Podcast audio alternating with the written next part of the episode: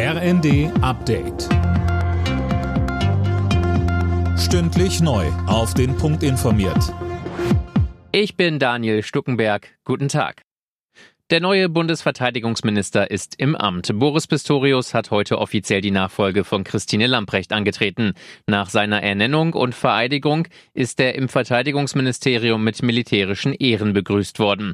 In Zeiten mit Krieg in Europa habe die Bundeswehr eine große Bedeutung, so Pistorius. Der Bundeswehr kommt in der Zeitenwende eine Schlüsselrolle zu. Meine Aufgabe wird es sein, und daran setze ich alle meine Kraft, dass die Bundeswehr diesen Auftrag erfüllen kann im Interesse Deutschlands, im Interesse der NATO und im Interesse der Menschen.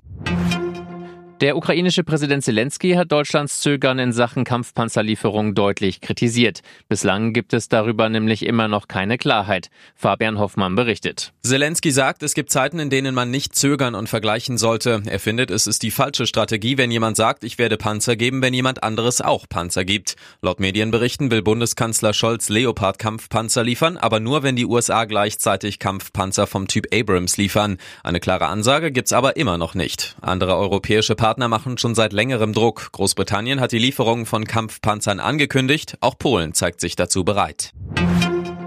Frankreich steht Kopf. Hunderttausende Menschen protestieren im ganzen Land gegen die Rentenpläne der Regierung. Alle Gewerkschaften haben zum Streik aufgerufen. Präsident Macron will das komplizierte französische Rentensystem neu aufstellen.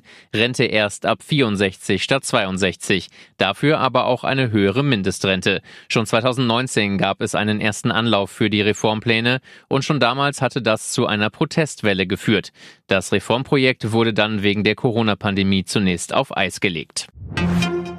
Die deutschen Handballer treffen zum Start in die Hauptrunde bei der WM heute Abend auf Argentinien. Anwurf ist 18 Uhr. Außerdem warten die Niederlande und mit Favorit Norwegen auf die DHB-Auswahl. Alle Nachrichten auf rnd.de